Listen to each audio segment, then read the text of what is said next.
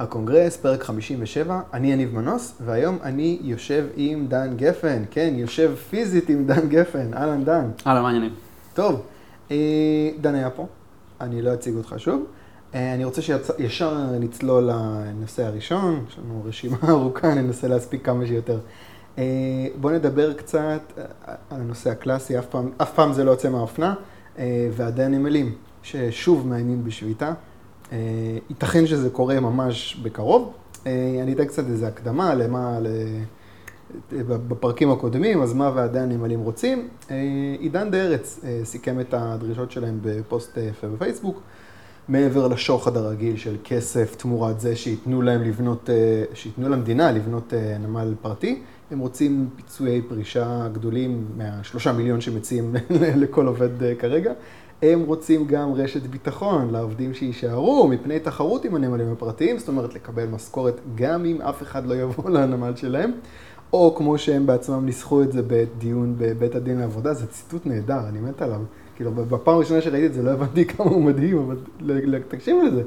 ציטוט, לתפיסת העובדים, גם אפשרות הכנסת משקיע אסטרטגי בדמות אחת חברות הספנות הבינלאומיות לא תפתור את הבעיה.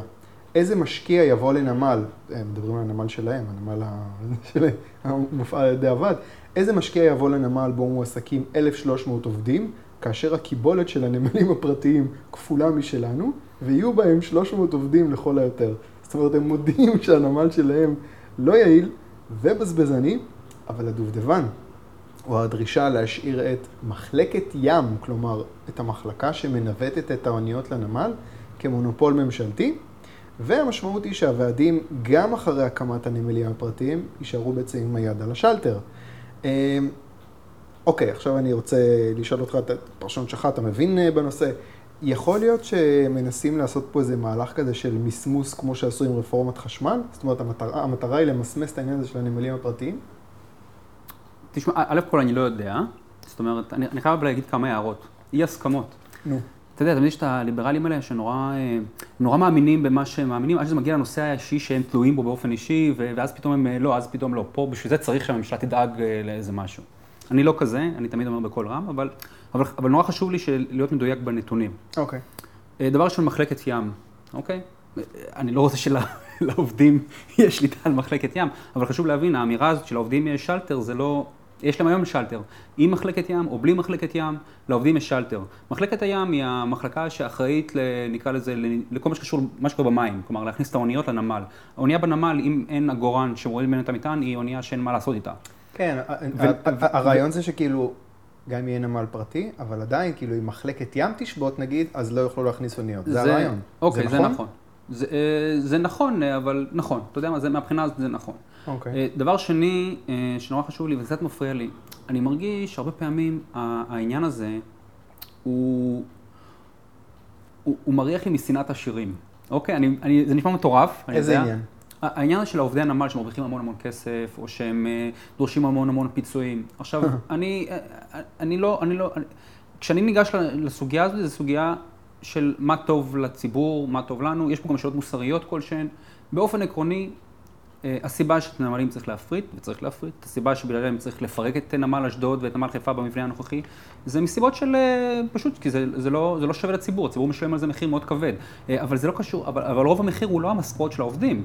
רוב, רוב, רוב הבעיה זה חוסר התפקוד, חוסר היעילות. המשכורת של העובדים זה, זה רק, זה נגרם כתוצאה מכך. זה לא... אני מסכים איתך שזה קצת פיתיון לנושא. ואני אגיד לך יותר מזה. צבע. אבל אני אגיד לך יותר מזה, כי זה גם יוצר איזשהו מצב. אנשים בדרך כלל, בהתנהלות האישית שלהם, היומיומית שלהם, זה כמו, תחשוב על זה כאל טבעונים. עובדי הנמל נמצאים בתוך הנמל והם עובדים, הם עובדים, הם לא נחים בדרך כלל, לא משנה מה המוטיבציה שלהם לעבוד, כן, וזה, כן. אבל הם עובדים, ומבחינתם, אנחנו, שאנחנו אומרים עליהם שאתם גנבים ואתם גונבים איתנו כסף, מבחינתם אנחנו כמו הטבעונים, אוקיי? זאת אומרת, אנחנו חבורת מוזרים. מה זאת אומרת? מה, אני לא גונב מבחינת כלום. העובדים בנמל, כן, מה אכפת לי מה הם חושבים? אני לא מדבר אליהם. לא, אבל אני אגיד לך למה זה חשוב. אוקיי. אה, עד שהטבעונים לא מראים לך סרטון אה, על איך אה, שוחטים את הפרה, ואתה לא מבין את התעשייה שעומדת מאחורי זה שאתה סתם קנית, הלכת לסופר וקנית סטייק, הוא מבחינתו, הוא עובד, מה, אני עובד קשה. כן. אוקיי? ואני מזיע, והם מזיעים, כן? אף אחד לא חולק על כך שהם מזיעים. כן. ולכן הם לא מבינים את, ה, את המהלך הכלכלי, וגם נורא קשה להסביר להם, זה בדרך כלל אנשים שהם לא, מבין, לא מבינים את התמונה הכוללת. הם נמצאים במקום העבודה שלהם כבר 30 שנה, או 20 שנה, או 5 שנים, או, או אפילו 5 שנים, אבל הם נמצאים בתוך איזשהו מין מצב כזה, שבו הם לא, הם לא מצליחים, הם לא, הם, לא, הם לא מבינים בכלל מה כולם מתעצבנים עליהם. מה, אהיה אני מוטה, דואג מה לעצמי. לי- מה אכפת לי אם מבינים אז, או לא? אז הם תגיד, אין בעיה שלא אכפת לך, אבל אם אתה רוצה, אה, אם אתה רוצה להיות פרודוקטיבי, אוקיי, ואם אתה רוצה, אה, ל... אתה צריך, אתה צריך לדבר בשפה שלהם, אוקיי? אז אתה צריך לדבר בשפה שלהם, צריך להבין את נקודת המוצא שלהם. ולפי דעתי, אנשים הרבה פעמים לא מבינים את נקודת המוצא שלהם, ובדרך כלל זה מלווה בשנאה, ולפעמים, אה, נגיד פיצויים, אוקיי? פיצויי פיטורים זה דבר שהוא מקובל. אני לא יודע אם שלוש מיליון זה המספר, זה תלוי מהגיל, זה תלוי מהמשכורת הקודמת. ב, ב, כשעושים רפורמות של שכר בדרך כלל, יש מנגנון שנקרא דור א', דור ב', דור ג'. מה זה הדבר הזה בדיוק? למה אנחנו עושים דור א', דור ב', דור ג'? מה, יש בזה בעיות, אגב, זה לא דבר מושלם, דור א', דור ב'. ההיגיון הוא, ההיגיון המוסרי נקרא לזה ככה, אבל בפועל זה היגיון אה, פוליטי, כן? אבל זה גם מוסרי, זה שאם אנחנו יצרנו מצג שווא שצריך מישהו, והוא התרגל למצב הזה, והוא עובד ככה, הוא חושב שזה מה שצריך, אוקיי? הוא לא ידע, ועכשיו אנחנו, אה, אנחנו עכשיו אומרים, אתה רוצה, אנחנו רוצים להרע את מצבו, בעצם לא, עד עכשיו זה היה בלוף, עבדנו עליך, לא היה צריך אותך בכלל. אז, אז בעיקר בגיל 40, 50, 60, זה אנשים שהם יצאו לשוק העבודה, הם כנראה, רמת, רמת, אני לא, אני לא בא להגן, אני לא בא להגן, לא, אני לא חושב שהבעיה פה, אני לא חושב שהטיעון הבעיה- העיקרי לא, פה, הבעיה- זה שאוי, כמה כסף הם אה, לוקחים בשביל לא, שייתנו אני- לנו לבנות נמל פרטי. כן, החשש הוא שזה יתמסמס פשוט, שגם יבנו נמל פרטי, וגם ניתקע עם ועד עם יד על השלטר, זה החשש. כן. א' כל, אה, מחלקת ים, הנתבים זה לא הוועדים, זה מי שאחראי, הנתבים וכל התחום הזה שייכים לאיגוד הימאים. זה אוקיי. רבי חובלים לשעבר, רב חובל של הנמל, הוא לא שייך לאיגוד של עובדי הנמל. זה דבר ראשון. כלומר, אה, מה שכן, יש את הסירות נתבים, אה, שזה שייך להם. אוקיי, זה נכון. אבל אתה יודע, גם מאוד יכול להיות שמחלקת ים תעבור אליהם, ויש לך סירות נתבים שהם לא שייכים להם אה, בנמל הפרטי. אני לא יודע בדיוק אה, מה זה בדיוק, על מה מדובר. אה, העניין הוא שמאוד יכול להיות שזה למסמס, אני, אני פשוט משנה את הנושא לחלוטין, ואני אומר אוקיי. פשוט שלפעמים אנחנו לא מבינים את הבן אדם שעובד, והמקום העבודה שלו עומד בפני סכנה, ואנחנו לא מבינים אותו, איזה, אנחנו חושבים איזה בן אדם רע הוא, איזה בן אדם רשע הוא, שהוא אה, נלחם על הרגליים האחוריות שלו, וזה קצת מפריע לי, כי אני ימאי. אני לא אומר שלא כן. צריך להפריט, צריך להפריט, אני לא אומר שלא צריך, בהחלט צריך, חצי מהם, יותר מחצי מהם צריך לפטר, אה, משכורות צריכות לרדת, אה, אם יהיה אפשר בכלל רובוטים, יהיה מצוין שיהיה רובוטים. אני מבין מה אתה אומר, אתה פשוט- אומר תתייחסו אליהם כבני אדם, אל תראו אותם זה נורא כאיזה רשעים ששודדים חשוב, כסף. כן נכון, זה חשוב לי, אני מודה, אבל אה, עוד פעם, מבלי אה, לגעת בנקודה הכלכלית שהיא ברורה, אני חושב שאנחנו שנינו מסכימים על הנקודה הזאת. כן. אבל כן. פשוט הבמה, הבמה היא מקום טוב, הבמה הנוכחית היא מקום טוב לדבר עם אנשים, אתם צריכים לפעמים לדבר, להבין שאתם מדברים עם אנשים שהם עובדים, הם לא מבינים, אוקיי, או שאין להם, אין להם את אבל הקליטה. אתה מנסה לפנות להמונים שלא מכירים את הנושא.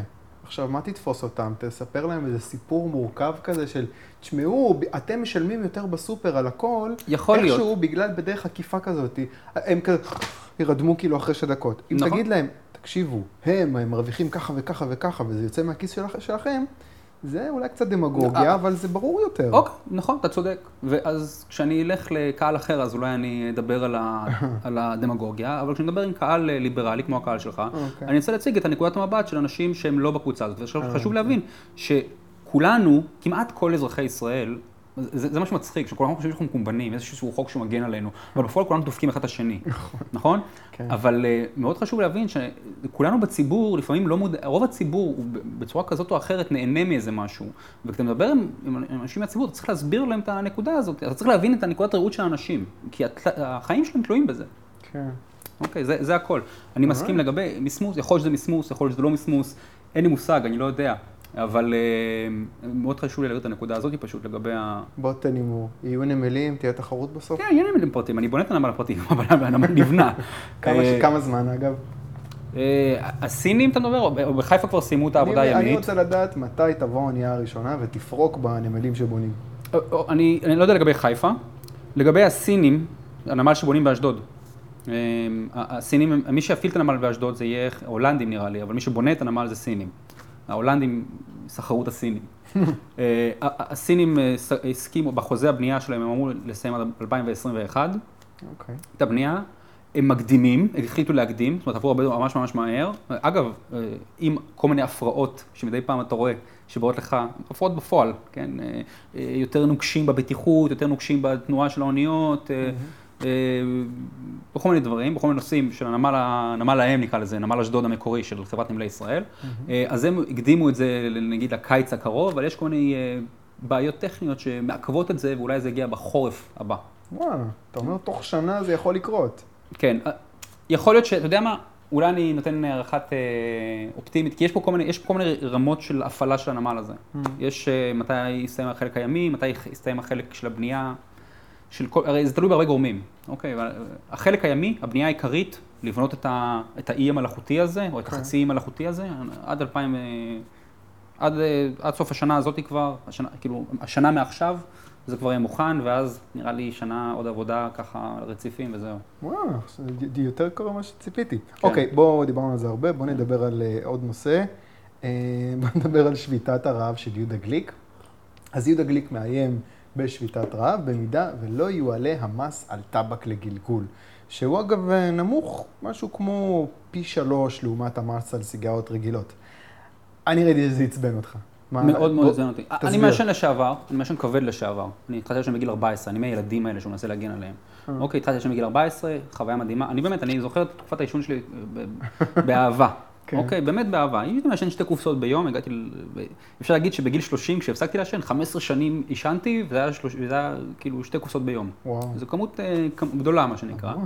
ומעולם, כשהפסקתי לעשן, אז הפסקתי לעשן מכל מיני סיבות, אה, המחיר לא היה הסיבה, המחיר של הסיגריות. אז החלטתי לעצמי, כי אנשים לא אוהבים אותי, אנשים מתרחקים ממני, יש לי ריח רע מהפה, כל מיני סיבות כאלה, אולי גם בריאותיות קצת, דברים כאלה. אבל ברגע שמישהו אחר מחליט עליי, כמו שנהוג לומר, זה ברור, זה מעלה את הסעיף, מה אתה מחליט לי אה, אה, אם להפסיק לעשן או לא להפסיק לעשן? לא הריאות שלך, אל תעסק. אני אגיד לך יותר מזה, הנתונים מלמדים, נתונים שכולם מציגים בפניי, 70% מהמעשנים רוצים להפסיק לעשן. זה המצב היום. Mm. אז מה בעצם, מה, מה, אז מה זה עלת המחיר הזאתי? ש-73% ירצו להפסיק לעשן? Mm. כאילו, אני באמת לא... אה, אה, אם אתה רוצה שאנשים יפסיקו לעשן, אז תחשוב, מה לעשות כדי להפסיק לעשן? תשכנע אותם, להפסיקו להפסיק לעשן. סתם, אתה, אתה מעמיס עליהם מבחינה כלכלית. עכשיו, נגיד ש-10%, נגיד שזה יעבוד, ואשכרה 75% ירצו להפסיק לעשן, ו-5% האלה גם יפסיקו לעשן, יש לך עוד 70% של בני אדם שמעשנים עדיין, אבל מה, אבל חשבון הבנק שלהם הרבה יותר קטן. אבל מה הם עשו לך? מה הם עשו לך שאותם 70 איש, 70 אחוז מהמעשנים שלא הפסיקו לעשן עדיין, צריכים עכשיו לשלם הרבה יותר כסף. על מה? אז, על, על, אז, אז הלב שלך כואב עליהם? הלב שלך כואב על זה שאנשים עכשיו בחשבון הבנק שלהם אה, נפוח מדי?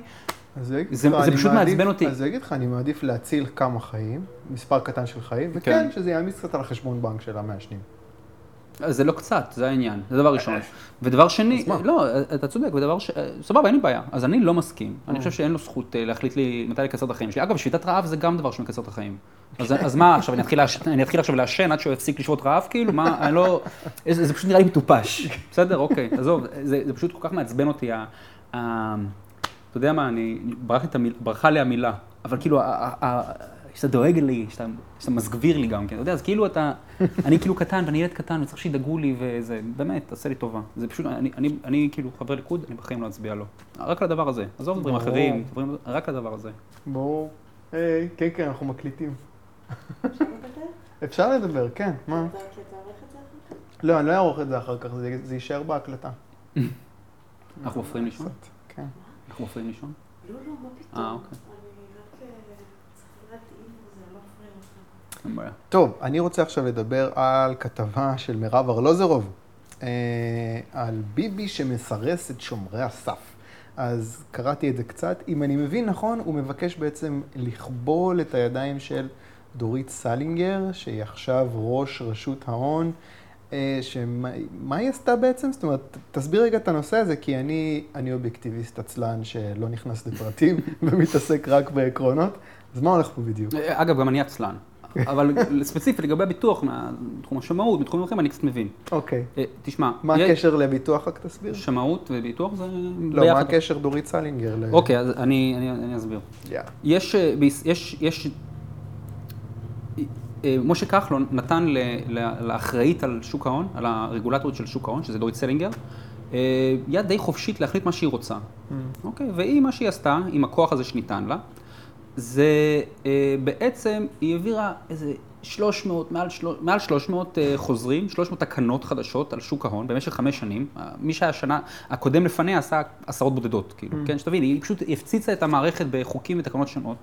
חלקם טובות, חלקם לא טובות. אני לא בא כרגע לתקוף איזה רגולציה היא טובה, איזו, איזה רגולציה היא לא טובה, אתה יודע, אוקיי. השוק כולו, הרגולציה פה היא נורא נורא כבדה. אז אם מישהו מוסיף רגולציה, זה לא בהכרח הוא מוסיף רגולציה, לפעמים הוא מתקן רגולציה, זה לא בהכרח משהו טוב או משהו רע. אוקיי. אני, לא- העניין הוא שיש בישראל, ברוב העולם המערבי לפחות, מקובל, כשאתה מעביר אה, רגולציה כזאת, זה עובר איזשהו תהליך, קוראים לזה RIA. זה איזשהו תהליך שבו אתה בוחן את ההשלכות האפשריות של כל רגולציה כזאת. זה מין דבר בסיסי. אתה מציג, זה זה איזשהו נייר, בכל מדינה זה משהו אחר, באיחוד האירופי יש להם את ה-RIA שלהם, בארצות יש להם שלהם, אה, לישראל יש את שלה.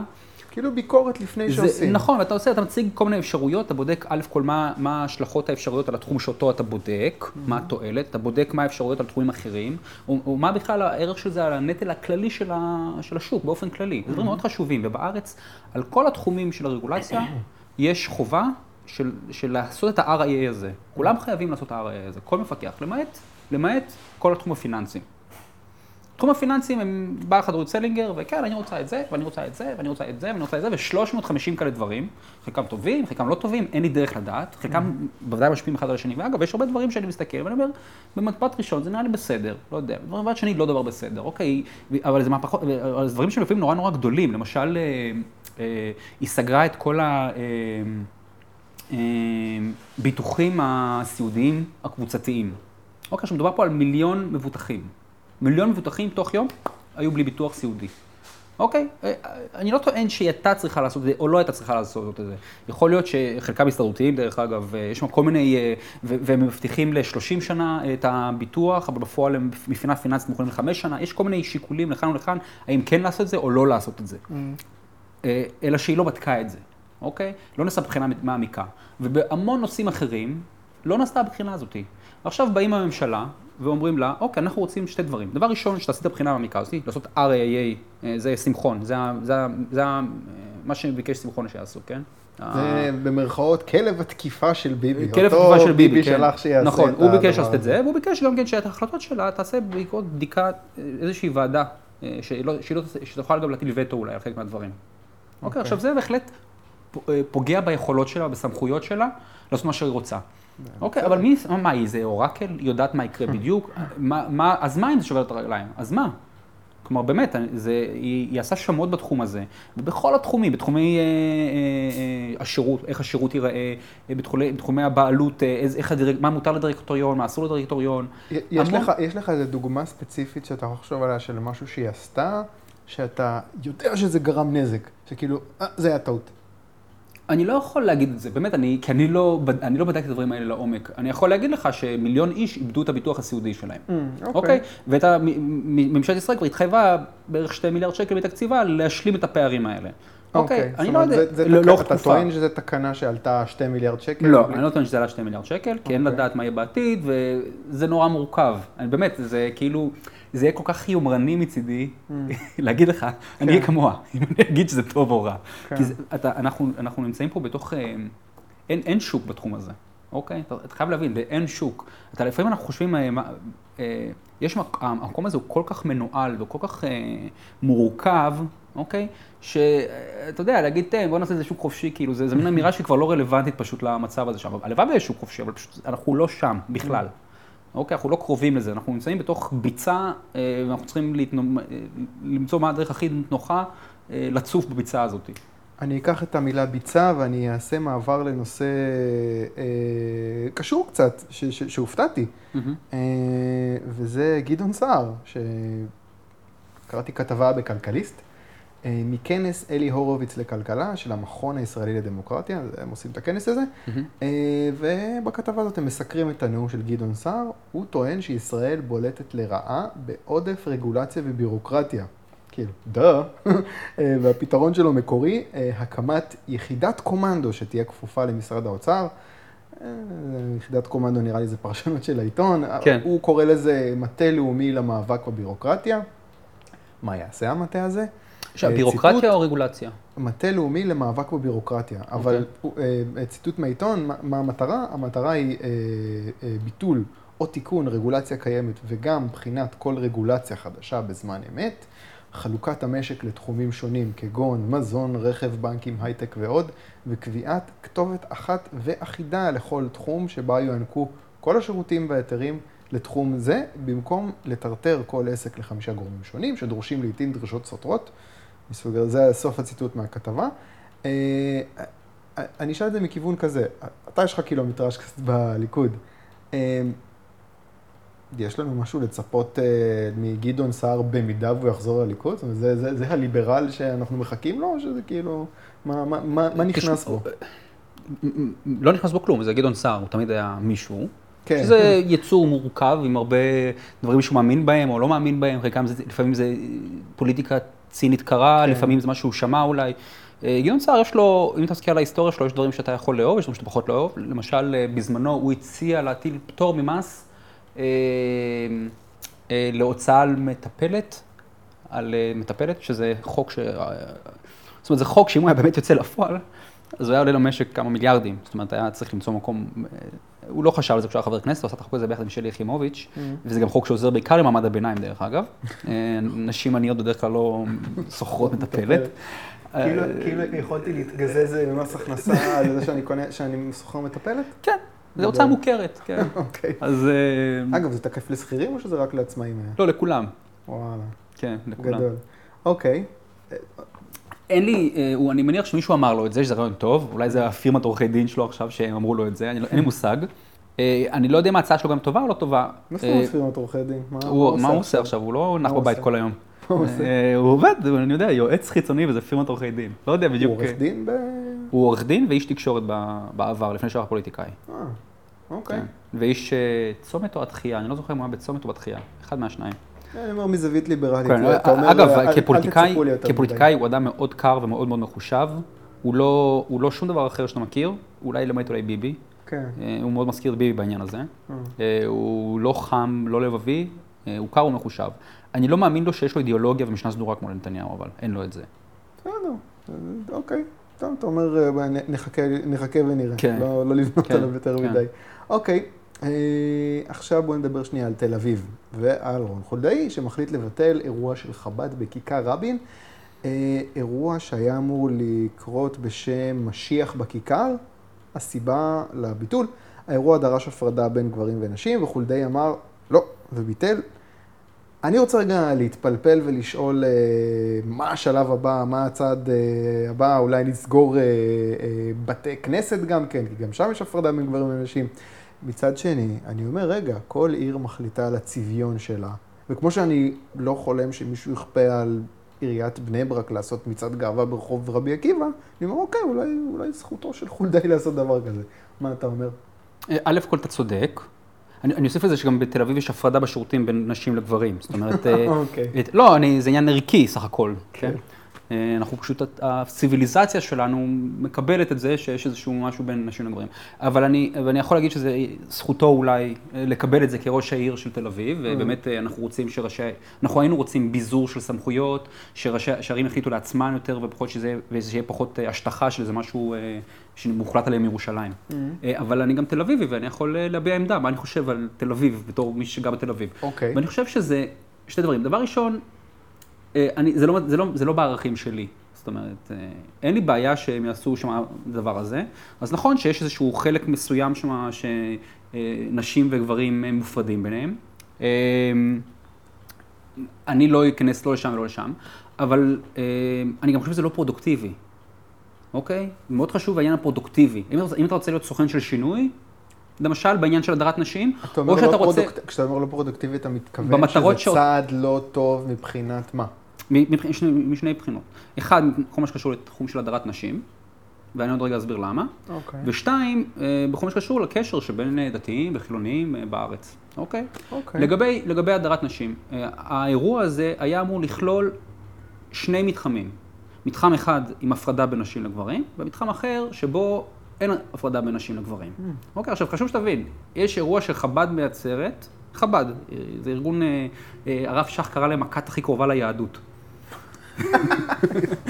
אה, כן, כן, קצת כזה, אבל, זה ארג- ארגון יהודי נקרא לזה ככה. אגב, אני חבדניק. נראה לי אוקיי. סבתא רבא שלי, הסבא, הסבא רבא, רבא שלי הוא המשפיע הראשון. וואלה. לא משנה. לא יודע מה זה זה לא, אוקיי. גם אני בקושי מבין מה זה אומר. אבל העניין הוא ש... אבל אותו ארגון עושה אירוע שיש בו שטח ש... יכולים, יש בו שטח מעורב בין נשים. לקראת- באו נכון, לקראתנו אה, אז. אתה רואה יש התקדמות, ואתה, במקום אה, להגיד וואלה, כי יש התקדמות, כאילו, אתה אומר, אה.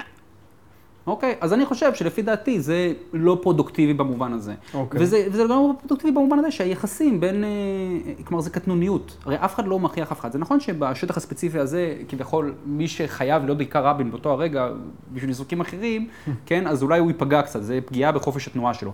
אבל אתה יודע, גם כשאני עומד בנקודה ספציפית, זה חופש בתנועה של מישהו אחר, אז... אה, כי, אתה יודע, אני מפריע, אולי הוא ירצה להיות בנקודה הזאת. כלומר, יש פה איזושהי מידתיות שהיה אפשר לקבל אותה במרחב הציבורי, ולפי דעתי זה לא... הוא משדר כזה, תשמעו, תל אביב, לא עיר לדתיים. זה זה כאילו המסר שקיבלתי. נכון, זה. לא עיר, בדיוק, זה עיר לא לדתיים. זה בדיוק זה. זה עיר לא לדתיים, ממש ככה. ואני לא אוהב את זה. אתה יודע, יכול להיות שזה... אני, אני מצד אחד כאילו, זה, זה, זה קצת קצת, גם כן קצת מדגדג לי, כאילו, נו, מה, עשית פה איזשהו שיקול ציני כזה, שכדי שזה ייראה טוב, כי תכלס זה אירוע שכאילו... אמרת, אם יש באמת מתחם מעורב, אז לא ברור מה, מה הם נתקעו אה, דווקא על זה. אבל מצד שני, אה, כן, וואי, יכול, כן, הוא רוצה עיר אה, חילונים, לא רוצה שיגיעו אה, דתיים טיפין טיפין, ושיהיה פה איזה בית שמש כזה, שלאט לאט העיר... אז, אז, אז עזוב, המעוז החילוני אז האחרון. עזוב שאני לא אוהב את האמירה, את, את, אני, אני לא אוהב את ה... אה, אולי זה זכותו, אני לא יודע. אבל אני כתושב תל אביב, או תושב, לא, לא תושב, אני רשום עדיין במקום אחר, אבל אוקיי. שוכר דירה בתל אביב, אוקיי. אוקיי? כשוכר דירה בתל אביב, אני לא אוהב את זה.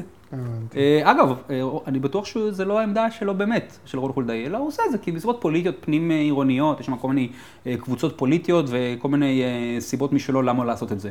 אה, רון חולדאי הוא ראש עיר בסדר יחסית אה, של תל אביב לדעתי, כן? אבל פה בהחלטה הזאת זו החלטה מטופשת לדעתי. Mm, אתה אומר, הבחירות מתקרבות. הוא יכול לא. רצה אולי שישתמשו בזה נגדו. אה, בהחלט. אוקיי, בואו נדבר עכשיו על אה, אה, נושא כואב, אמוציונלי, וזה הנושא של פיקוח בפעוטונים. נושא שלא יורד מהכותרות, בעקבות חשיפת מקרי התעללות בפעוטונים בפתח תקווה, ועכשיו פה ברמת גן. וכבר יש קריאות לרגולציה, ומשרד האוצר הודיע שהם מתכננים רגולציה בדרך, וכן, כנראה בסוף תהיה רגולציה, ונשלם עוד קצת כסף מיסים, וכנראה גם עוד קצת כסף כל חודש במשפחתון, כדי שיעמדו ברגולציה הזאת, אה, וכנראה שאף אחד לא יוכל להגיד לנו אם המצב ישתפר או לא, לא יהיה איזושהי בדיקה אה, בנושא, כי כרגע אנחנו ניזונים פשוט ממה בעיתונים, ובעיתונים יניחו שאם יש רגולציה זה הכל בסדר, ויפסיקו פשוט לסקר את זה. אה, אני רוצה לדעת מה המחשבות שלך בנושא, כי על פניו חשוב לדאוג שגנים ששומרים על ילדים קטנים וחסרי ישע לא יגייסו לשורות שלהם פסיכופתיות או... או פדופילים. או פדופילים, כן, אנשים בעלי נטיות, כן. אה, רק כי קשה להם למצוא את העובדים בכלל. אז אולי כן צריך רגולציה? תשמע, השאלה של הרגולציה שלנו נורא חשובה. Mm. אוקיי, תמיד עולה. אה, א' כל צריך, אני, אני, אני מאלה שעונים שאף פעם, בשום דבר רגולציה, אני לעולם לא אגיד דבר כזה. Mm. אני יכול לחשוב על כל מיני מקרים שבהם, אני לא מדבר כרגע על ישראל, על המצב התיאורטי Mm. של שוק חופשי לחלוטין, האם בשוק חופשי לחלוטין אין מקום לרגולציה? לדעתי, כשאנחנו הגענו למצב ההוא, לדעתי כן, בהחלט יש. יש עוד דבר שנקרא, אה, אה, יש בעיה של אינפורמציה הרבה פעמים.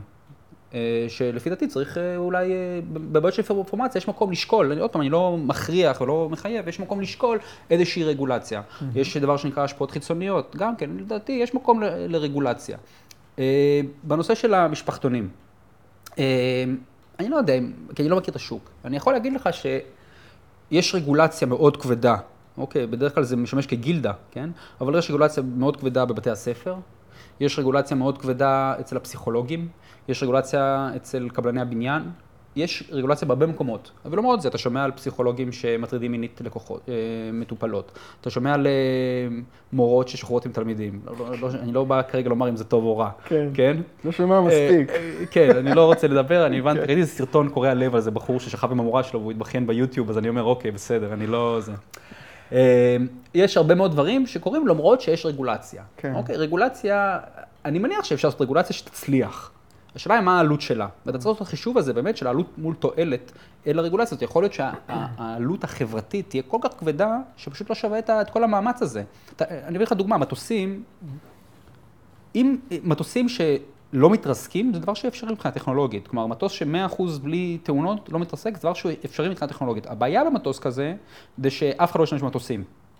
אוקיי, אנחנו כולנו נצטרך להשתמש ברגל או משהו. כי העלות של זה היא כל כך עצומה וכל כך יקרה, שפשוט אנחנו, טוב, וזה לא טסים לחוץ לארץ, כי זה עולה המון המון כסף. כן. אותו דבר, במקרה הזה אתה בודק, אוקיי, אז אני, אם אני אעשה רגולציה, אה, ראיתי בפרק קודם, אתם דיברתם מה יכולה להיות רגולציה. רגולציה זה לא בהכרח העניין הזה של מצלמות בכיתה או משהו כזה, שזה גם נורא מורכב כאילו, אה, אבל זה גם אה, אולי בהכשרה, אולי לייצר איזשהו מנגנון של גיוס אה, זה, אבל העניין, הוא, חשוב להבין ש... זה, אתה קורא את זה לימאים, ימאות זה תחום מאוד עם המון רגולציה, כן? לא כל אחד יכול להיות ימאי. כן. אתה רואה את זה בהרבה מקומות, יש לך מנגנונים שלמים של רגולציה, של טיוב, שמושכים אליהם בדרך כלל את האנשים הכי מוצלחים, דרך אגב. זאת אומרת, רוב המפקחים של משרד החינוך, זה היו מורים טובים בעבר. אוקיי? אז זה שואב כוח אדם איכותי. אני מבקש אה, לפקפק העניין הזה ולהגיד לך כן. משהו שיהודה הראל אמר לי אישית. כן, אה, הוא אמר- הוא היה הרי חבר כנסת, כן. אה, אה, והוא רצה לקצץ בתקציב החינוך. כן. והוא בא, שאל את ה... אני לא יודע, איזשהו אחראי על תקציב, מה, על איזה סעיף פה אני מתלבש. מהמם. אז הוא אמר, תקשיב, אתה כדאי לך להתלבש על הסעיף של המפקחים, מהמם. בגלל שהעניין הזה של מפקחים, היה לזה איזשהו היגיון ב- בשנים של קום המדינה, כשפשוט מורים לא היו מוכשרים והיה צריך מישהו ש, ש, שיסביר להם, אז היה היגיון אה, למפקחים. עכשיו פשוט אין בזה צורך, וזה המון כסף, כי לכל אחד יש לשכה ויש רכב ויש זה, והם לא עושים שום דבר, נכון. רק מפריעים. נכון. סבבה, התלבש על זה, בא למנכ"ל של אה, משרד החינוך, אמר, אני רוצה לבטל את הסעיף הזה, אמר לו, אתה השתגעת, אתה, לא נורמלי, אי אפשר לעשות דבר כזה. הבנתי לאן אתה חותר. לפטר מורים. לא, זו הדרך היחידה להיפטר ממנהלים. אי אפשר כן. לפטר אותם, כן. אפשר רק לבעוט אותם למעלה, להיות מפקחים. הבנתי, כן. אה, טוב, בסדר, אה, נקודה טובה.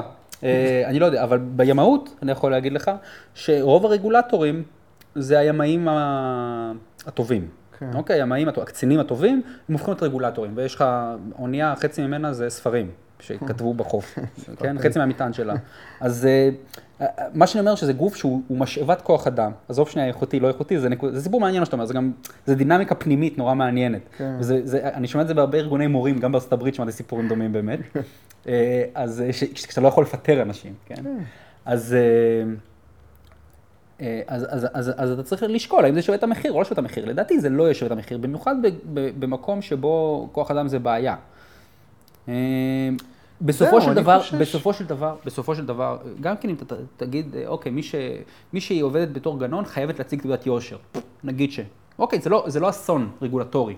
העניין הוא לא שבסופו את של דבר, אבל. בסופו, בס- אני גם, נכון, זה לא פותר את הבעיה, גם לא פותר את הבעיה הפסיכולוגים. פסיכולוגים שיש להם רגולציה מאוד כבדה, עדיין אה, עושים דברים לא יפים למטופלות. זה אפילו לא מטפל בבעיה, אני אומר, כי כן. אני, אני דיבר, דיב, דיברנו, אתה יודע, כן. יש לי ילדה במשפחתון ובפעוטון, ומן הסתם הגננות מאוד אה, בהיסטריה לגבי זה, כן. ו, ואנחנו מדברים איתן, ואומרות, הבעיה היא למצוא סייעות. יש מחסור. לא, יש, אנשים לא מוכנים, נשים, הן טוענות, נשים ישראליות, כן. לא מוכנות לעבוד בעבודה הזאת, כי באמת זו עבודה, אתה יודע, להחליף חיתולים כל היום, זה לא, לא כל אחד אה, מוכן לעשות את זה. זאת אומרת, יש מחסור בכוח אדם. זה גיל עוד 0 עד פיקוח- 3 כאילו, או... זה גיל חצי שנה, שנה עד uh, שלוש. כן. עכשיו, אם חסר כוח אדם, איך להטיל עוד רגולציה ומגבלות ופיקוח על הכוח אדם הזה ולהקטין כן. אותו, איך זה יפתור את כן. הבעיה? יהיו פשוט פחות סייעות, נכון, ויצרת בעיות אחרות. נכון. או שתעלה, ת, כאילו, אני מפחד להגיד את זה, כי אני נכנס פה לטיעונים אה, תועלתניים, ויכול להיות שזה יהיה איזה פקיד גאון שיחשוב על זה, אה, אוקיי, אז אני עכשיו אייצר מנגנוני אה, ייצור והכשרה כן. של, אה, של, של כן. סייעות. כן, לא. על כל פנים. בסופו של דבר, והנקודה החשובה היא, בשביל כל הדוגמאות האלה שהצגת, גם העניין הזה של המחסור באמת, זה בסופו של דבר זה אחריות של הורים לבדוק ולוודא מי, מי המטפלת שלהם, מי הגננת שלהם, לחפש. המלצות, וזה משהו שככל שאנחנו הופכים לחברה יותר מפוקחת, אנחנו יותר סומכים על הרשויות אני קראתי את זה איפשהו. מאיפה זה בא, יואו. אני, אני, אני, אתה, אתה, אתה כאילו, אנחנו מוותרים על הסמכויות שלנו באיזשהו שלב, אה, כי אנחנו רגילים שככה זה צריך להיות, ואנשים מתרגלים לזה שהנני סטייט עושה לנו הכל, ואנחנו כולנו נשארים ילדים בעצם, במובן המסוים. אני רוצה באמת להתחבר לזה ולהגיד ש... אוקיי, ראיתי חדשות בתאגיד, הם דיווחו על העניין, זה בתאגיד, כי בדיוק נגמר משחק כדורגל, אה, ואחרי שמסתיימת כתבה בחדשות על, על התעללות של אה, הגננת בפעוטון הזה ברמת גן, אז אה, גאולה אבן שואלת כזה, ממש, כאילו דופקת עד על השולחן ואומרת, מתי כבר יהיה חוק שיפקח על זה? כאילו, מתי יבוא החוק ויפתור את זה? בטון כועס כזה. כאילו ברור מאליו שזה מה שצריך לקרות. אה, זה היה כמה דקות לפני עוד אייטם שהם שידרו על גננת בגן של עירייה, שדווח עליה שהיא פועלת באלימות נגד אה, ילדים, אבל העירייה לא מסכימה לפטר אותה, כי זו המילה של הגננת נגד המילה של הילד, ובגני עירייה אין מצלמות. אה, פלוס, ראיתי גם אייטם שבפייסבוק על אה, בית ספר בכוכב יאיר, שהילדים לא לומדים שם כבר שבוע. ההורים פשוט מסרבים לשלוח את הילדים לבית ספר הזה, ההורים מבקשים לפטר את המנהלת, שלטענתם מתעללת בתלמידים, אבל משרד החינוך והסתדרות המורים לא מסכימים.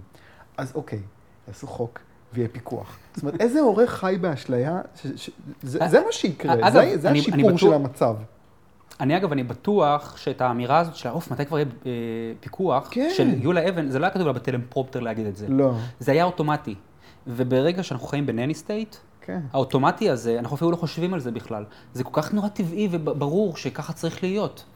אה, אגב, דיברת, זו אותה משפחה, אה, הנושא. הקודם שדיברנו, גדעון סער וגאולה אבן. כן, כן. אני בטוח שגאולה אבן לא יגיד לה, את טועה. כי אם כבר, אני, חושב שהנושא הזה, כי רוב הציבור, ככה, זה הראש שלנו מסונכרן לחשוב בצורה כזאת, אנחנו רגילים לדברים, אנחנו רגילים לחשוב על דברים. אני אומר, היא חזרה הביתה, כן. וגדעון סער הראה את זה, ויש להם ילדים, והוא אומר להם כאילו, תקשיבי, לא, זה לא רעיון טוב. הוא לא אמר דבר כזה. הוא רואה את זה מבפנים, הוא יודע מה האמת, תקשיבי, לא... אה, אה, אה, חוק תשמע, לא יעזור, אנחנו צריכים לשמור על הילדים. זה מה שמרגיז, אני ראיתי הרבה דברים מבפנים, עבדתי, יש לי, אני אוהב לעבוד בהרבה עבודות כאילו, ולכן אני ראיתי הרבה דברים מבפנים, ואני תמיד, אני קורא לזה מבחן מכונת הקפה. יש את המכונות קפה הציבוריות האלה, יודע שאתה מכניס שקל וחצי, כבר הרבה שנים לא השתמשתי בזה, אבל פעם אולי השתמשתי בזה, אתה מכניס שקל וחצי, כן. ואז אתה צריך מין כוס קפה כזאת, כן. עם קפוצ'ינו, מוקצ'ינו, כל מיני שמות כאלה גועל איטלקיים, כן. ואתה שותה את זה, ואתה אומר, וואלה, סבבה, שווה שקל וחצי. עד שאתה רואה פעם את האיש שמחליף. את הסוכר או את הקפה בתוך המכונה. אחרי שאתה רואה את זה פעם אחת, זה כמו הסיפור הזה למפעל הנקניקיות, אתה יודע, שאתה לא אוכל אחרי זה נקניקיות, אחרי שאתה ראית מה קורה במפעל למה? הנקניקיות. למה? אתה רואה את הנמלים, את הג'וקים, את כל, ה... את, כל ה... את כל הגן חיות הקטן הזה שיש שם, את את הלכלוך והזוהמה בתוך המכונה הזאת. ואתה אומר, אוקיי, בסדר, יותר אני לא אשתה קפה מהמכונה הזאת. וזה ככה, ואתה שואל אותי מה, אני תועלתן, כן? אתה שואל אותי כן. מה גורם לי לא... אה, אה, לרצות את שירותי המדינה, ראיתי את המכונת קפה מבפנים. Mm. אוקיי, ראיתי איך זה מתנהל, זה לא, זה לא עובד. התמריצים של אנשים בפנים במערכת הם לא התמריצים שאתה חושב שהם תמריצים, או לפחות מה שהם צריכים להיות. ו- טובת הציבור, לא? נכון, אבל זה מפתיע אותי שפוליטיקאים, או שהם פופוליסטים והם לא יודעים, או שהם מעוורים את עצמם אל מול העניין הזה. לא יודע מה להגיד לך, הם אומרים צריך לשפר, להחליף, אני יודע. תשמע, פוליטי... אני לא, אין לי ציפיות, באמת שאין לי ציפיות מפוליטיקאים. כאילו, אתה יודע, הם אומרים כן. מה שהם חושבים שיש לו ביקוש. נכון. זה הפרנסה יש שלהם. להם תמריץ לחשוב בצורה מסוימת. כן. זה דיסוננס קוגניטיבי. אני בטוח שיש להם תמריץ, תמריץ אמיתי, לחשוב כמו שהם חושבים. כמו, ש, כמו שדיברתי איתך על זה שאני, אה, שימאים יש להם תמריץ להיות, אה, עוד פעם, אני לא אני בעד הפרטת הנמלים, כן? אה, כל מי שעובד איתי שונא אותי, בגלל שאני אומר את זה כל הזמן. זה לא, זה לא חוויה נעימה לעבוד עם בן אדם שכל הזמן אומר, כן, טוב, צריך להפריט אותנו. כן, טוב, נו, אנחנו פרזיטים. זה לא כיף לעבוד עם אנשים כאלה. אוקיי, אז בגדול, כאילו, כל מה שהסברת לי בהתחלה, אתה רוצה להפוך את הסביבת העבודה שלך ליותר אה, נוחה. לא, אני לא רוצה, הוא יכול להיות, יכול להיות, יכול להיות, ש, שכל ה, הטקסט, ה, ה, תקשיב למה שאנשים שעובדים חושבים, אה, יכול להיות שזה נובע מתוך החוויות האישיות שלי, מתוך לחצים חברתיים שמושפעים, מפעים- משפיעים עליו, ומשפיעים לי על העמדות אפילו, כן? אוקיי. אה, שלרגע לא יהיה ברור, אני בעד להפריט את הנמלים באופן מוחלט, כן, אני לא... הכל בסדר. אוקיי. אה, אז זהו, זה הכל פשוט, יש להם פשוט, אין להם פשוט תמריצים לעבוד כמו שצריך, ולכן לסמוך עליהם בדבר הזה, זה בעיה, ובסופו של דבר, אנחנו צריכים לסמוך על עצמנו, בסופו של דבר. בואו נדבר עכשיו על צפון קוריאה, אה, עם, כל העניין הזה של גונן שגב וה- והמונדיאל, זאת אומרת, זה קשה להאמין, אבל זה רק שבוע עבר, כאילו. אה, שבוע שעבר דיברנו עוד על הפסגה בין טראמפ לקים ג'ונג רון, אה, אבל כן, זה עדיין טרי, ובגדול, כאילו, כשאני מסתכל על העניין הזה, אני, אני חשדן, אני אימצתי עמדה של אה, בן שפירו, קצת, שהוא אומר, בואו נחכה שיקרה משהו בפועל, שהם אשכרה יפרקו נשק גרעיני, כי הם כבר עשו את השטיקים האלה, אה, ולא קרה כלום. אה, מה אתה חושב על הפסגה הזאת?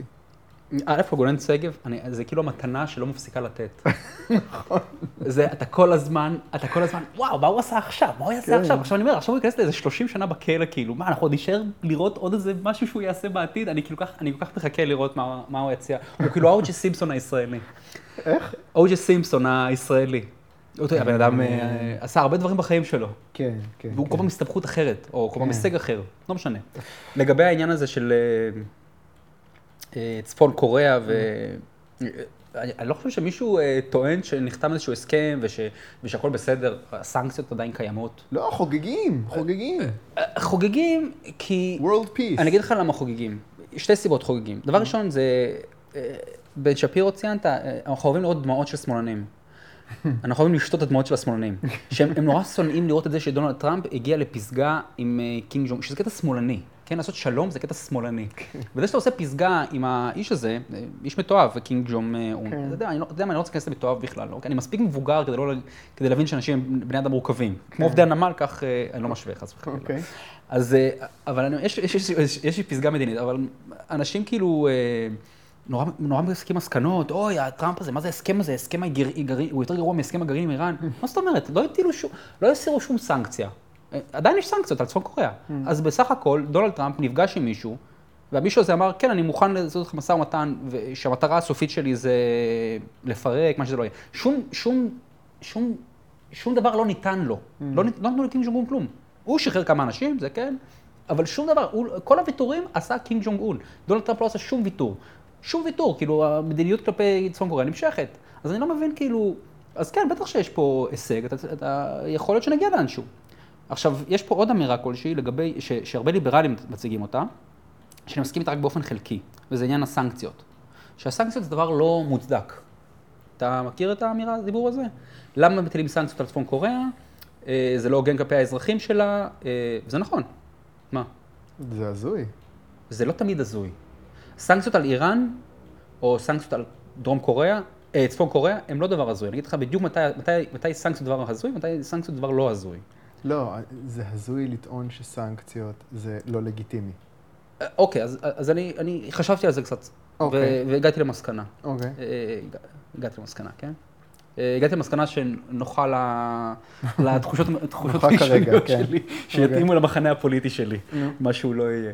אז סנקציות זה... כש- כשדיקטטור מתעלל בעם שלו, להטיל סנקציות על המדינה שלו זה דבר מטופש לחלוטין. אין שום סיבה... זה לא המטרה, אבל. נכון, בדיוק, אנשים לא מבינים את זה.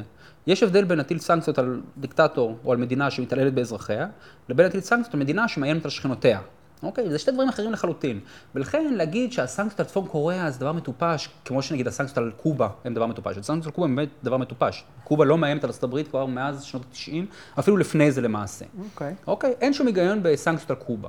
אבל זה לא אותו דבר כמו על דרום קוריאה. דרום קוריאה זו מדינה שמאיימת על מדינות שכנות, ו- והעניין של הסנקציות זה פשוט, ממש באופן מעשי, לצמצם את כוח קנייה שלה. לא ידעתי שזה טיעון בכלל. לא- בוודאי. לא נתקלתי בטיעון הזה. טוב, אז אני שמח שאנחנו, אני שמח שאנחנו... אה, כן. אה, לא, אתה מראיין אנשים שגם חושבים ככה. אז אה, עידן ארץ כתב על זה אפילו. עשית אאוטינג. באמת, אם אני שואל עידן... הוא הוא כתב את זה באופן פומבי, אני לא עושה פה אאוטינג. מה... הטענה היא שזה דבר מטופש, הסנקציות האלה. אוקיי. אה, ואיך, איך, אה, ו- אז- אני טוען שזה לא מטופש, ברגע שמדינה מאיימת על מדינה אחרת. פשוט אנחנו, אנחנו מבינים שזה פוגע באזרחים, זה לא נועד לעזור להם, כן. זה נועד להגן עלינו, על האינטרסים שלנו. אנחנו רוצים להקשות על, אה, על צפון קוריאה, לרכוש נשק, לרכוש כלים, שיפגעו בנו, זה הכל. אוקיי. תשובה לעידן דה ארץ, לטענה שלא ידעתי שהוא העלה. כן. מפתיע. אולי, תשמע, אולי אני טועה, אולי הוא לא העלה את זה, אבל העלו את זה אחרים. בסדר, אז מי... אוקיי. ת- בואו... אה, אם מישהו לא מסכים, קדימה, בואו כן. אה, בואו תגיבו. בואו תגיבו, כן. אה, אני רוצה שנשאר רגע עם טראמפ ונדבר על מכסים, שהוא מטיל. כן. אז. אה, אנשים אה, מעמידים פנים מופתעים, מה, טראמפ שלנו מטיל מכסים? אה, ראיתי אבל פוסט שלך שטענת שלא צריך להיות מופתע מהקו הזה שהוא נוקט, של המכסים. למה התכוונת? טוב, א' כל הוא אמר את זה במערכת הבחירות שלו, אוקיי. שנטיל מכסים, כן? זה היה, זה, זה המשמעות של הפופוליזם. זה הפופוליזם האמריקאי. אגב, זה, זה, זה מדיניות שנה של אה, מפלגה רפובליקנית. זאת אומרת, בעבר, בשנות ה-30 וה-20, הרפובליקנים היו אה, אלופי המכסים, זה היה הקטע שלהם. אה, והאמת היא שאני חושב על זה, הסמכות שהיום יש, לרוז, שהיום יש לטראמפ לקבוע מכסים, זה סמכות שניתנה לו על ידי רוזוולט. הנשיא רוזוולט. יש, היה איזשהו, אני לא זוכר את השם של ה... של האקט הזה, אבל ב-1930 נדמה לי, אה, המפלגה הרפובליקנית העבירה אה, מכסים על, על חצי מהעולם פחות או יותר, דבר שהוביל כמובן למכסים מהצד השני, ויש כאלה שטוענים שזה חלק מאוד משמעותי מהמשבר הכלכלי. אוקיי. Okay. אה, וזה, ומי ש, מי שביטל את המכסים האלה היה הנשיא רוזוולט, הוא עשה את זה באופן כזה שהוא נתן את הסמכות, הוא לקח את הסמכות לנשיא להחליט על מכסים בינלאומיים. הוא נטל את הסמכות לעצמו ואז הוא ביטל אותה. Hmm. עכשיו, בתוקף אותה סמכות שרוזוולט נתן לעצמו, אותה סמכות עכשיו טראמפ משתמש בה כדי uh, להגדיל את המכסים. Uh, אגב, המכסים היום של ארה"ב uh, ביחס לעולם הם, הם באופן משמעותי מאוד, זאת אומרת, מאות אחוזים פחות ממה שהיה בעבר, לפני 40, 50, 60, 70 שנה. בעבר זה היו 60 אחוזים, היום זה בערך 10 אחוז, 12 אחוז. Hmm. מצד שני, אנחנו גם חייבים במדינה הרבה יותר, אנחנו חייבים גם בעידן הרבה יותר גלובלי. אז זה הרבה יותר משמעותי כמובן. פעם אה, הרוב היה מיוצר בתוך ארצות הברית, גם היום הרוב מיוצר בתוך ארצות הברית, אבל הרבה יותר מיובא מאשר בעבר. אבל אמרת ספציפית לגבי טראמפ, שכאילו אם אתה מסתכל על ההתבטאויות שלו בעבר, אז זה לא מפתיע. למה התכוונת? אה, אז א' כל במערכת הבחירות שלו, בקמפיין הבחירות שלו, הוא דיבר על זה. ועוד לפני זה. ועוד לפני זה, אתה רואה את זה, אתה רואה את זה היסטורית, אתה רואה את זה בראיונות שהוא נתן בשנות ה-90 וה-80. שהוא אומר שם צריך להטיל מכרזים? ממש כך, הוא מדבר על היפנים. פעם היפנים היו האיום הגדול על ארצות הברית. אז uh, הוא היה אז איש עשיר, יש רעיון שלו עם, בפלייבוי אפילו. רעיון ארוך כשאנחנו מספר על היפנים שם, על, אה, על זה שהם, זה יודע, כל הפופוליזם הרגיל כאילו. They're taking our jobs. כן, בדיוק. אוקיי. מניפולציות על המטבע, לא, לא נראה שהוא אמר את זה ליפנים, אבל... בוא נדבר על תחבורה. אוקיי. אוקיי, אני קורא בעיתון שהמונופול של אגד צפוי להישבר בכמה ערים בעזרת מוניות שירות, כולל ברעננה, העיר שאני מגיע ממנה במקור, שמחתי לשמוע. למרות שספציפית ברעננה יש שם את מטרופולין, אבל לא, לא משנה, תחרות זה טוב. אה, מצד אחד אני מבואס, כי אני יודע שמי שידע למצוא פתרונות הכי טוב לדברים כאלה זה כנראה השוק, ולא משרד התחבורה, שכל הזמן מנסה לנהל את התחום הזה. מצד שני, לא יודע, יותר טוב מכלום, בכל זאת, עוד קצת תחרות, מה, מה אתה אומר? העניין של המוניות שירות עכשיו גם ברעננה ובעוד כמה ערים? א' כל לגבי אה, אה, אגד, המערך של התחבורה הציבורית בארץ, יש, יש, שתי, יש שתי סוגי מערך אפשריים, נקרא לזה ככה. יש מה שנקרא תחרות על השוק, ויש תחרות בתוך השוק. כלומר, יש לך בארץ, בישראל יש תחרות על השוק, וזה, ברוב העולם זה מה שמקובל, אם להיות כנה. זאת אומרת, אני, אני מכיר רק אולי, אולי רק מחוץ ללונדון, באנגליה, יש תחרות בתוך השוק. Mm. אבל ב, ברוב העולם יש מה שנקרא, אה, אה, המדינה מחולקת לאשכולות, mm. אשכולות גיאוגרפיים כאלה, שעל כל אחד מהם יש מכרז, אה, שמי שזוכה בו, הוא זוכה כביכול מונופול על השוק הזה. Mm. זאת אומרת, אוקיי. זיכיון כאילו. זיכיון, בדיוק. העניין הוא שזה לא באמת מונופול. לפחות זה לא יכול להתנהג כמו מונופול, כי זה, אלא יותר זה, מדובר פה על קבלן ביצוע. ובמיוחד בישראל.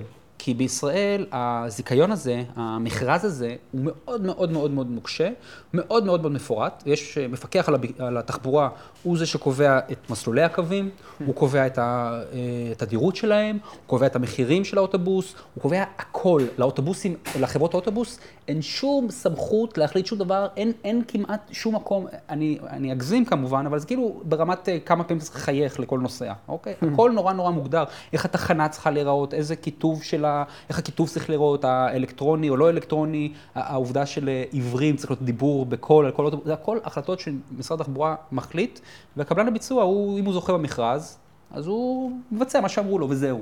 לכן אה, כל הדיבור הזה של תחרות, זה, אין פה, זה, זה, פשוט, זה, זה פשוט הכניסו קבלן ביצוע. עכשיו זה נכון שקבלן הביצוע שהיא חברה פרטית הוא קבלן ביצוע טיפה יותר אה, יעיל נקרא לזה ככה, לא, מקבלן ביצוע שזה אגד. מוניות שירות, יש עליהם גם את המפקח על התחבורה? אז בדיוק, אה, מוניות שירות אה, עד היום, אה, אגב, לפני שאני אגיע למוניות שירות, אני אגיד לך בדיוק מה, אני אספר לך מוניות שירות, זה שוק מאוד קטן, מוניות שירות.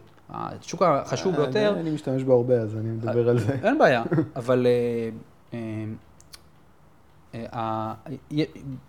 כשאתה משווה את הדבר הזה במדינות אחרות בעולם, אתה רואה שלא רק שבישראל המכרזים האלה מאוד מאוד מאוד נוקשים.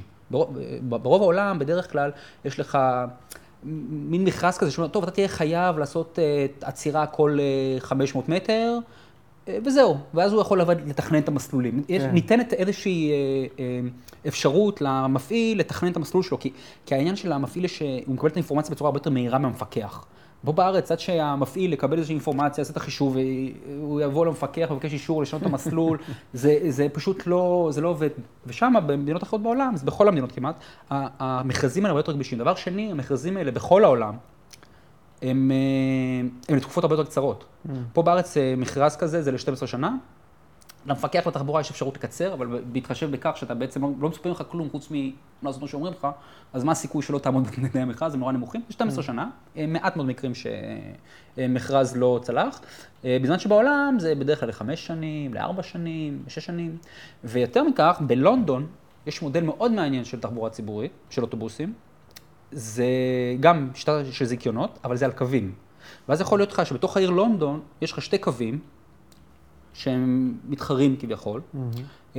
שהם מתחרים אחד בשני למעשה, כי תחשוב שיש לך בעצם אה, אה, אוטובוס שיוצא נגיד מאבן גבירול לרידינג, אוקיי? ונוסע דרך, לא יודע, יהודה הלוי, אני סתם זורק שמות, אני לא, mm-hmm. לא, לא עשיתי בדיקה עכשיו בווייז, mm-hmm. ועוד קו אחר שגם מגיע, אבל בדרך מקום אחר. זה שתי קווים שונים, והם בעצם מתחרים אחד בשני, לפחות מי שרוצה להגיע מאבן גבירול לרידינג. ולכן בלונדון יש מעין מידה של תחרות גם בפנים הזה, וזה גם נותן, גם המכרזים הרבה יותר נוחים למישהו קטן, כי פה בארץ למשל נותנים אה, דרישות, אה, צריך, צריך להפקיד כל מיני אה, כספים ודברים כאלה לפני שאתה נכנס למכרז. לגבי המוניות שירות, המוניות שירות עד עכשיו, פה בארץ, היה איזה, היה איזה כמה קווים שניתנו למי שרצה להפעיל מונית שירות, ניתנו לו, טוב, אתה יכול לעשות את הקווים האלה. בדרך כלל זה קווים שמחקים קווים של אוטובוסים. נגיד, יש לך קו מאוטובוס לירושלים, ויש מונית שירות שהיא מחקה את הקו הזה. כן, כן. ככה זה היה במשך... כן, פה באזור 51 ו-5 נכון. ו-66. הקווים האלה לא עודכנו עשרות שנים, אוקיי? ו... ומהסיבות האלה המוניות שירות הפכו להיות פחות ופחות ופחות, השתמשו בהם פחות ופחות, הם הפכו להיות, כאילו, כי האוכלוסייה משתנה, הדמוגרפיה משתנית, השוק משתנה, אבל הקווים שהם לא משתנים. ולכן כמות המוניות הצטמצמה ככל, ככל שהזמן חלף. באמת? אה, כן, למוניות יש גם חיסרון מסוים ביחס לאוטובוס, שמונית היא... נגיד באוטובוס יש לך 40 או 50 נוסעים, כן. במונית יש 10 נוסעים. כן. אבל צריכת הדלק שלה היא לא פי 5 פחות. Mm-hmm. היא פי שתיים או פי שלוש פחות. כלומר, המונית צריכה להיות הרבה יותר מלאה מהאוטובוס. כן. אה, אז לכן המונית גם צריכה לחכות עד שתתמלא, היא לא יכולה לנסוע עם חצי. כן. ואוטובוס, שהוא גם נהנה מסובסידיה כבדה, בישראל הסובסידיה לאוטובוסים היא הכי גבוהה בעולם. הכי גבוהה בעולם. אה, אם אתה בודק את ההכנסות של האוטובוסים, בישראל 50% מההכנסות של חברות האוטובוסים זה בסובסידיה. לעומת? לעומת נגיד 30% בסינגפור, 10% בבריטניה. וואו. אוקיי? אני מכיר את הנושא, אז אתה... גונבים אותנו. זה, זה, העניין הוא שאנחנו, כי משקיעים המון בתחבורה ציבורית בארץ, אבל עושים את זה בצורה מטופשת. Mm. משקיעים המון כסף בתחבורה ציבורית בארץ, אבל אתה, אתה שומע מקרים שבהם יש לך אוטובוסים שנוסעים, עשרות קווים שנוסעים עם נוסע אחד, אף אחד לא נוסע בהם. כן, אבל ש... כי המפעיל מחויב אליהם. אה, נכון, נכון. זה הבוננזה של אה, אריאל נכון. ויטמן. כן, נכון. כן, זה, זה אז מוניות השירות עכשיו ייכנסו כ... כאילו מפעיל נוסף בתוך אה, אותם ערים, okay. אוקיי. שבהם יופעלו, mm-hmm. כלא, לא באמת כמתחרה, כי הם לא בדיוק קובעים את הקווים שלהם, אבל אה, זה משפר טיפה את הנוחות אולי, כי זה מאפשר איזושהי גמישות. אבל זה במקביל לאוטובוסים, אז זה כן קצת תחרות. לפעמים במקביל, לפעמים זה יהיה קווים מיוחדים למוניות שירות. אה, זה... זה נחמד, זה פשוט חסר משמעות. כל עוד, כל עוד מי שמתכנן את הדברים, זה משרד התחבורה, מפקח על התחבורה בכל אזור ואזור, אז אה, זה נחמד, זה, שירות, זה שיפור בשירות אולי של המדינה לאזרח, אני אקרא לזה. אז אני רוצה להתחבר לזה, שמה שאמרת, שזה לא שינוי גדול, אז, אז אוקיי. זה אז שיפור, יש... אני לא טוען שזה רע או משהו כזה, אני פשוט אומר שזה שיפור נורא נורא מינורי, כי בעיית היסוד נותרה, היא לא משתנה. אני מבין, אני אתחבר לזה. אז יש כמה תחומים שהליברלים יושבים עליהם אה, חזק, ומנסים להביא שינוי ברמות שונות של הצלחה. נגיד חוק הספרים, הצלחה, מאבק בהסתדרות, המאבק שברפורמת חברת החשמל, פחות הצלחה. אה, אבל בתחום הזה של התחבורה, פחות או יותר מאז שאובר הפכו להיות לא רלוונטיים, ההרגשה היא שזה קצת אולי, אני לא יודע אם זה מאבק אבוד, אבל יש כאילו פחות עניין. אתה חושב שזה שדה שכדאי להשקיע בו מאמצים ולהיאבק, או שזה קשה מדי, מורכב מדי, לובי חזק מדי? שווה להיכנס בעניין הזה? תשמע, אני, אני, אני חושב ש... אה, מה זה לא שווה, שווה להיאבק? כן, שווה להיאבק. העניין הוא שבדרך כלל מאבקים זה דבר שמובילים אותו אינטרסנטים. אה, אה, אז אם יש מישהו שהאינטרס שלו שיהיה בארץ תחרות בתחום התחבורה, אז בוודאי שיאבק. אני לא אגיד לו, אל תיאבק כי תתעסק במשהו אחר. אני אשאל את זה אחרת. אנחנו כולנו נמשיך לתמוך. האם התשואה תהיה גבוהה. להשקעה? מה זה? האם התשואה תהיה גבוהה על השקעה במאבק הזה? או שזה כאילו, זה דרקון שצריך עכשיו... אה, מה שמונע פה בארץ את אובר, מה שמונע פה בארץ אה, אה, אגרות גודש בכבישים, שזה דבר מאוד חשוב לטעמי. זה, דבר, זה, זה לדעתי הדבר העיקרי, הדבר הראשון שצריך לעשות פה בארץ בתחום התחבורה, זה אגרות גודש. אוקיי. זו דעתי. ואחרי זה יהיה אפשר לתת לשוק לעשות את שלו. כי כל עוד, כי העניין הוא של ה... העניין הוא שהאגרות גודש הן מציגות בפני הצרכן את המחיר האמיתי של, ה, של השימוש בכביש. כן. במקרה כזה, אז אני צריך לחשוב, אולי עדיף לי אה, להשתמש בתחבורה ציבורית. פה בארץ, במקום זה, נותנים כבישים בחינם ומסבסדים אוטובוסים. זה כאילו, זה שתי פעולות סותרות, כאילו זה, אז במקום לסבסד אוטובוסים, פשוט תעשה אגרות גודש. כן. אתה יודע, זה, זה, זה, זה בעצם פעולות סותרות, אז למה שלא כבר מלכתחילה תעשה את זה ככה? אוקיי, ובאופן כללי שינוי, כן. לפי דעתי, הבעיה המרכזית היום של התחבורה בארץ, זה זה האינטרסים, אבל אה, לא רק האינטרסים, אלא גם השר הממונה על התחום הזה של התחבורה, הוא שר תחבורה לא מוצלח לטעמי. הוא... יש לו אה, דימוי מוצלח דווקא. מה? יש לו דימוי מוצלח. יש לו דימוי מוצלח, כי הוא כמו ילד קטן, כי הוא עושה. כי הוא עושה, נכון, הוא עשייה, עשייה. אז אה, הוא כמו ילד קטן שקיבל צעצועים, שמקבל כסף, והוא קונה צעצועים. והוא לא בודק האם צעצועים האלה, הוא צריך אותם, אחרי כמה יומיים הוא זורק את זה, כבר לא מעניין אותו הצעצוע הזה יותר. אה, בוא נעשה רכבל מאוניברסיטת חיפה לתל אביב, לא יודע, כל מיני שיגעונות שלו, שזה נחמד לשוק הפרטי, אתה תפשוט את הרגל אם רעיון לא מוצלח, ותצליח אם הרעיון הוא טוב, כן? אבל כשאתה שר התחבורה, אז לא יהיה מי שישלם את הטעויות שלך, כאילו, אנחנו פשוט נמשיך לסבסד את זה במשך השנים.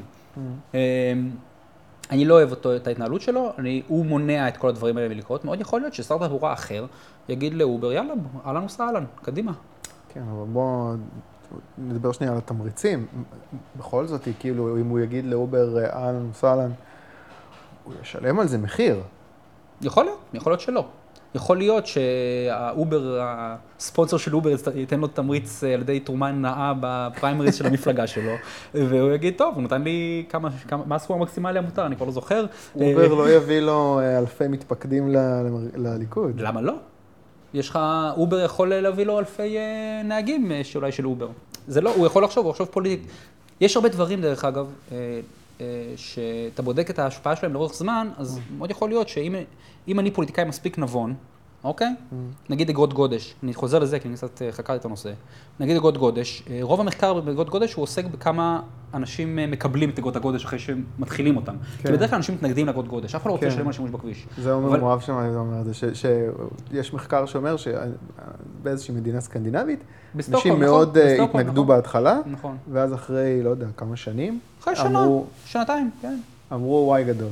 נכון, אחרי שנתיים. אחרי שנתיים זה היה, זאת אומרת, זה היה תקופה של ניסוי, של שנה, אנשים אמרו, טוב, יאללה, נלך על זה, אחרי זה הפכו, ואנשים מרוצים מהמצב. כלומר, אה, קדנציה נמשכת יותר משנה. כן, אוקיי, קדנציה נמשכת ארבע שנים. זה אפשרי, ש- אתה אומר. אז זה אפשרי. אה, כביש 6, הוא, הוא עולה כסף. כן. שרק ש... רק ש... רק שיסללו את הכביש הזה, אז כולם אמרו, אוי, אוי, מה זה, כסף תמורת הכביש, וזה, מה, היום מישהו בכלל חושב על זה? הפוליטיקאי שגזר, עזוב מי החליט על זה, הפוליטיקאי שגזר את הסרט של הכביש הזה, Mm. שזה ליברמן, אה, הוא שילם מחיר פוליטי על הכביש הזה? לא, הוא לא שילם על כביש פוליטי, הוא שילם מחיר פוליטי, אבל על דברים אחרים, לא על זה. לאף אחד, אנחנו, לפעמים אנחנו חושבים, פוליטיקאים הם אה, צריכים להיות אה, טיפה יותר נבונים לפעמים, ולהבין שטוב, אז עכשיו הציבור יאהב אותי, אחרי זה הוא ישכח. או שהוא אפילו יאהב את זה. יכול להיות שתהיה מלחמה ואף אחד לא ישים לב שנעשה את הדבר הזה. יש כל כך הרבה אפשרויות אה, פוליטיות לעשות את הדברים האלה, לכן אני לא, אין מה לאבד תקווה. הבנתי אותך, אוקיי. אה, אולי שרן השכל תהיה שרת התחבורה הבאה, אולי. אני מקווה. טוב, בוא, אה, דבר אחרון, אה, בוא נדבר על המלצת תרבות, ספר, או סרט, או פודקאסט, או אירוע שאתה רוצה להמליץ עליו. אה, אני אתן לך דקה לחשוב, ואני אתחיל עם המלצה יוצאת דופן, מבחינתי לפחות. אה, ואני רוצה להמליץ על המשחק פורטנייט. אתה מכיר את המשחק Fortnite? אני לא, אני לא? במשחקי מחשב. אוקיי, SimCity אני מכיר. אוקיי. אז אה, המשחק, ש... המשחק של האטטיסטים. נכון. אז, אבל פורטנייט זה המשחק שכולם עפים עליו, אה, זה first person shooter. אה, זה לא המלצה למי שמכיר את זה מן הסתם, זה, זה המלצה לאנשים מבוגרים כמוני, שפעם היו קצת בעניינים של גיימינג ואיבדו את זה, או כאלה שאפילו לא היה להם את זה מעולם. אני הורדתי את המשחק הזה ואני משחק ואני פתטי, קוראים אותי, אני לא מבין כלום, אבל לאט לאט אני לומד, ואני ממליץ על זה לאנשים כי זה דבר חם עכשיו, באופן כללי כדאי שתדעו מה קורה סביבכם, מה אנשים אה, אה, אה, עושים. וזה גם קצת, זה מצחיק להגיד שזה יציאה מהקומפרט זון, אבל כן, זה יציאה מהקומפרט זון, כי כאילו, במיוחד לאנשים ש, ש, שלא שיחקו, זה קשה, זאת אומרת, זה קשה ללמוד את זה, כן? פעם, פעם הייתי סוחר במשחקים ועכשיו אני זה קצת להפעיל את הגלגלים של המוח במשהו שאתם לא מכירים, פלוס בונוס, תראו מה זה הדבר הזה שכולם מדברים עליו, פלוס זה, זה אחלה משחק. שוב, לא, לא המלצה לגיימרים, מן הסתם גיימרים מכירים את המשחק, מכירים עוד אלפיים משחקים. אה, אבל בואו תראו מה שאר העולם אה, אה, שלא מתעסק בהסתדרות עושה, על מה מדברים. מה אכפת לכם? תנסו, זה חינם, Fortnite, זה ההמלצה שלי. מה ההמלצה שלך? אני לא יודע, אולי המליצו, אני לא זוכר אם המליצו, הסרט הזה על סטלין, על מותו של סטלין, The Death of אוקיי. Stalin. זה סרט מצוין, כי הוא מצליח להציג בצורה הומוריסטית, מרירה, את התקופה של מי זה היה סטלין ומה זה תקופת המשטר של סטלין. Mm. אה, שמעתי אצלך נראה לי מישהו השווה בין גורבצ'וב לקינג ז'ונג און. השוואה לדעתי עושה עוול לגורבצ'וב. גורבצ'וב זכה פרס נובל לשלום בצורה הכי מוצדקת שיכולה להיות. זה היה איש פשוט בן אדם טוב, זה שהוא במפלגה הקומוניסטית זה נכון. אני רוצה להגן על זה, כן. זה אולי יותר כאילו, אנחנו מקווים שהוא יהיה גורבצ'וב, כי גורבצ'וב הרי לא התחיל כגורבצ'וב. גורבצ'וב התחיל כגורבצ'וב. לא, כי גורבצ'וב לא הרג עשרות אלפי אנשים. גורבצ'וב הוא לא כן, סטלין. אבל, בסדר, אוקיי, גורבצ'וב הוא לא יהיה, כן? כי הוא כבר, אה, יש לו ברקורד אה, זה. נכון. אבל אם הוא יביא את השינוי, אולי זה כאילו... אז זה יהיה מקרה מיוחד וחדש, וזה האמת, זה יפה, כי אנחנו אוהבים להשוות בדרך כלל, אבל אני לא מכיר הרבה דוגמאות אה, שמזכירות את סטלין. סטלין היה פשוט, היה לו, הוא היה, הוא היה פשוט פרנואיד. הוא רצח מיליונים בגלל פרנויה. נגיד, הוא גם רצח מיליונים, אבל בגלל שתוכנית מטופשת לקידום, לקדמה של סין, הוא בסך הכל מסיבות של אה, שמירה על המשטר, הוא הרג אה, פחות ממיליון, אני מצטער, בסין, כן, אנחנו מדברים פה על סין כרגע.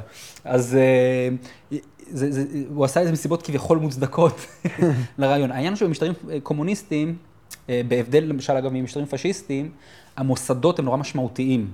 המפלגה והמוסדות, ולכן גם הרבה יותר, לדעתי, זו הסיבה שמחזיקים יותר זמן בממ"ד. כאילו במשטר של פרנקו, של היטלר, אה, של אה, כל הדיקטטורים הפשיסטים האלה, mm-hmm. ברגע שהמנהיג מת, אז אין משהו שמחזיק את כל העסק ביחד. אבל ברית המועצות לא קרסה אחרי סטלין, וסין לא קרסה אחרי מותו של מאו, וזה משהו אחר קצת. אז לכן, אבל בכל מקרה, השוואה מאוד טובה בין, מה, בין הדיקטטור הנוכחי של צפון קוריאה, או אולי אבא שלו וסבא שלו, לבין סטלין. ואתה רואה את הפחד, את המשטר של הפחד וההתנהלות, כאילו, אתה, יש את הסצנה של ההתחלה, אני לא רוצה לעשות ספוילרים, אבל זו סצנה מדהימה, כאילו, של הקונצרט שם, איזה, איזה פחד שאתה רק צריך, רק, רק השם סטלין, אתה רק מפחד להגיד את השם, את המילה. זה, זה, וזה, כנראה זה היה ככה, סבתא שלי לפחות, אה, ככה סיפרו לי, כן? זה, זה סרט, לדעתי, באמת, אחד הטובים שראיתי מזה שנים. אני, אני, זה הגזמה אולי. לא, זה לא הגזמה. סרט מדהים, אני ממליץ לכולם לראות את זה, אני גם, שישלמו על זה. אה, כן, תשלמו, מה קרה? יש אה, את השחקן הזה, זה שמשחק בסרט על הטרנסג'נדר. הטרנספרנט. אה, ג'פרי טמבור. ג'פרי טמבור, הוא משחק בסרט הזה. אוקיי. והוריד אותו מהפוסטר של הסרט הזה. בעקבות הפרסומים כן, על המיטו. כן, כן, אבל הוא עדיין בסרט, אז אתה יכול לראות את הסרט האחרון של ג'פרי טמבור, הוא משחק שם מצוין כמובן. זו ההמלצה שלי. אוקיי, מותו של סטלין? מותו של סטלין, The Death of Stalin. אוקיי, מגניב. דן גפן, תודה רבה, תודה שבאת. תודה שאירחת אותי.